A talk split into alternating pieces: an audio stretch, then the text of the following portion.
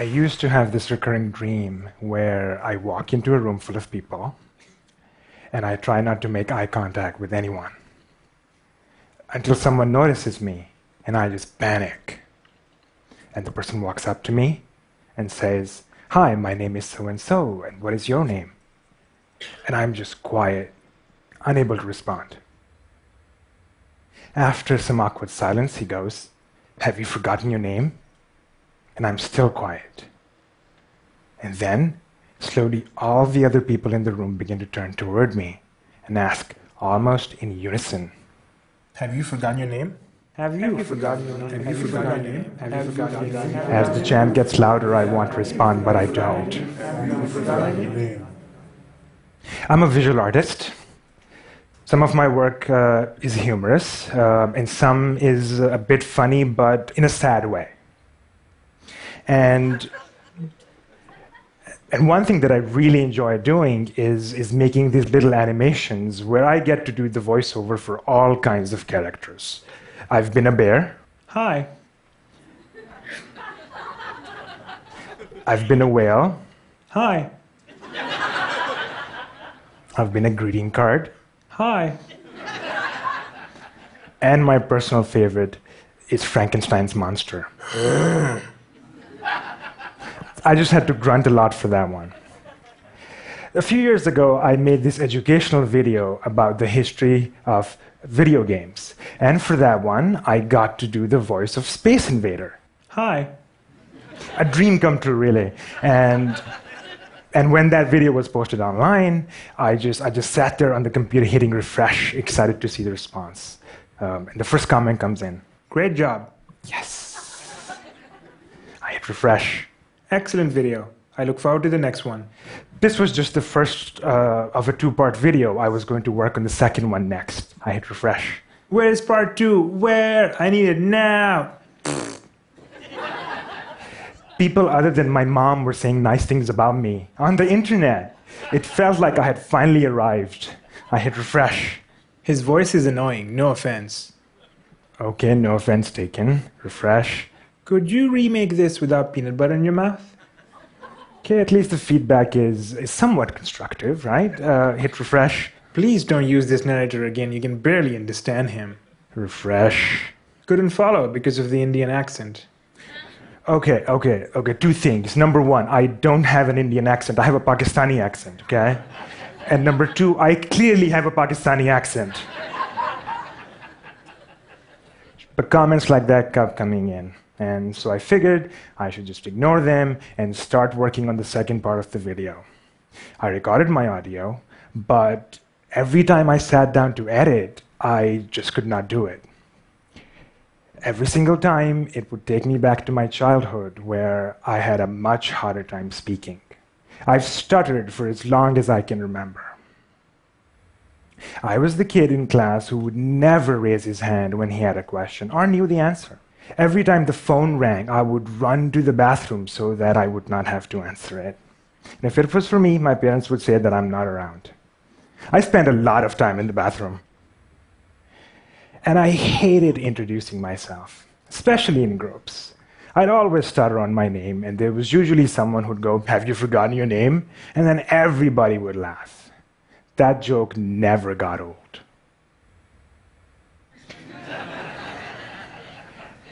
I spent my childhood feeling that if I spoke, it would become obvious that, that there was something wrong with me, that I was not normal.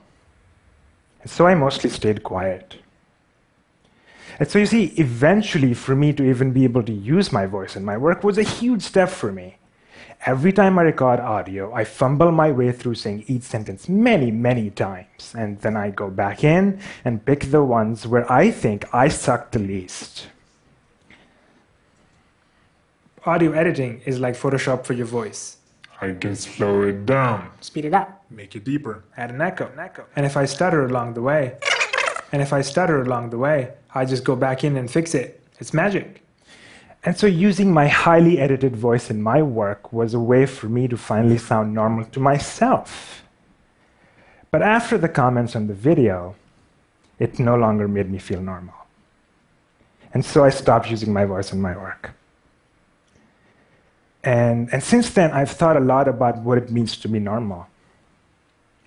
And I've come to understand that normal has a lot to do with expectations. Let me give you an example. I came across this story about the ancient Greek writer Homer. Now, Homer mentions very few colors in his writing. And even when he does, he seems to get them quite a bit wrong. For example, the sea is described as wine red, people's faces are sometimes green, and sheep are purple.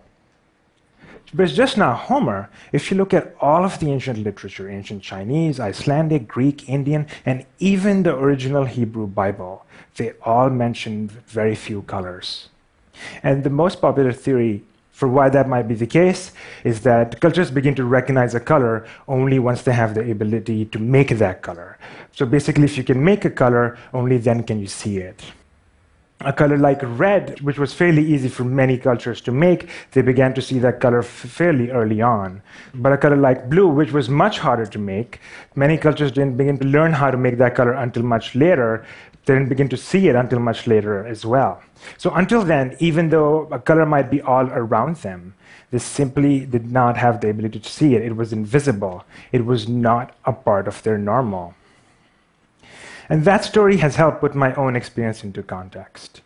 So when I first read the comments on the video, my initial reaction was to take it all very personally. But the people commenting did not know how, how self conscious I am about my voice. And they were mostly reacting to my accent, that it is not normal for a narrator to have an accent. But what is normal anyway? We know that reviewers will find more spelling errors in your writing if they think you're black we know that professors are less likely to help female or minority students. And we know that resumes with white sounding names get more callbacks than resumes with black sounding names. Why is that? Because of our expectations of what is normal. We think it is normal when a black student has spelling errors. We think it is normal when a female or minority student does not succeed and we think it is normal that a white employee is a better hire than a black employee. But studies also show that discrimination of this kind, in most cases, is simply favoritism and results more from wanting to help people that you can relate to than the desire to harm people that you can't relate to. And not relating to people starts at a very early age. Let me give you an example one library that keeps track of characters uh, in their children's book collection. Uh, every year, they found that in 2014, only about 11% of the books had a character of color. And just the year before, that number was about 8%. Even though half of American children today come from a minority background. Half. So there are two big issues here. Number one, children are told that they can be anything, that they can do anything, and yet most stories that children of color consume are about people who are not like them. And number two is that majority groups don't get to realize the great extent to which they are similar to minorities. Our everyday experiences, uh, our hopes, uh, our dreams, our fears, and our mutual love for hummus. It's delicious. Just like the color blue for ancient Greeks, minorities are not a part of what we consider normal. Because normal is simply a construction of what we've been exposed to and how visible it is around us. And this is where things get a bit difficult. I can accept the pre existing notion of normal, that normal is good, and that anything outside of that very narrow definition of normal is bad, or I can challenge that pre existing notion of normal with my work, and with my voice, and with my accent, and by standing here on stage, even though I'm scared shitless and would rather be in the bathroom.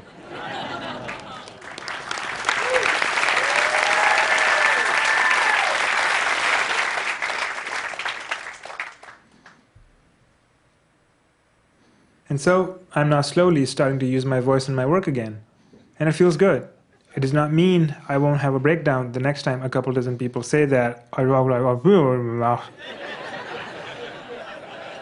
it just means I now have a much better understanding of what's at stake and how giving up is not an option. The ancient Greeks didn't just wake up one day and realize that the sky was blue. It took centuries even for humans to realize what we had been ignoring for so long. And so, and so we must continuously challenge our notion of normal because doing so is going to allow us as a society to finally see the sky for what it is.